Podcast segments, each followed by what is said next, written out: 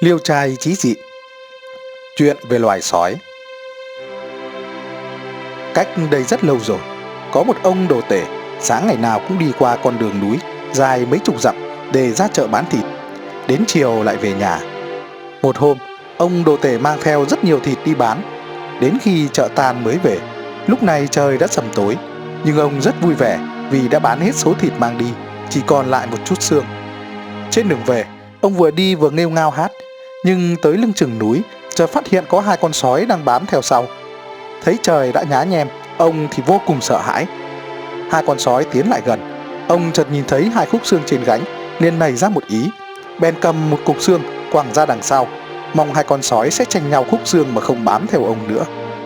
Nhìn thấy khúc xương, một con sói vội chạy tới ngoạm lấy, rồi dừng lại ăn. Nhưng con kia không tranh giành vẫn bám lăng nhẵng theo ông. Không biết làm sao ông đành phải vứt nốt khúc xương còn lại, con sói kia mới dừng lại ăn. Ông thở phào, bước thật nhanh, định cắt đuôi hai con sói. Không ngờ vượt qua một ngọn núi, hai con sói vẫn bám theo.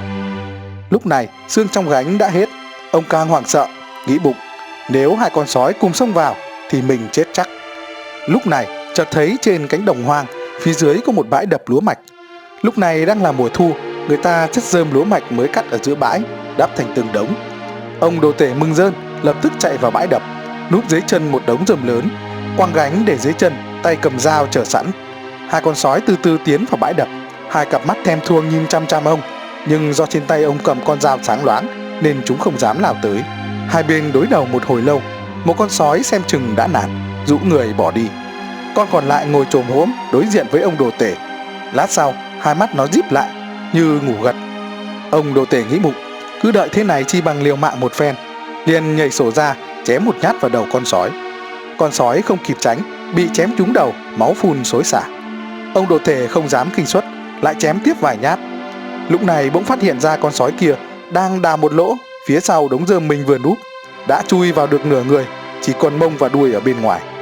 Ông lập tức lao tới, chém đứt chân con chó sói, sau đó chém chết nó. Đến lúc này, ông mới nhận ra, hóa ra con sói trước mặt giả vờ ngủ, để ông lơ là cho con sói kia thừa cơ để đào lỗ, để tìm cách để giết hại ông. Loài sói quả thật cực kỳ danh ma.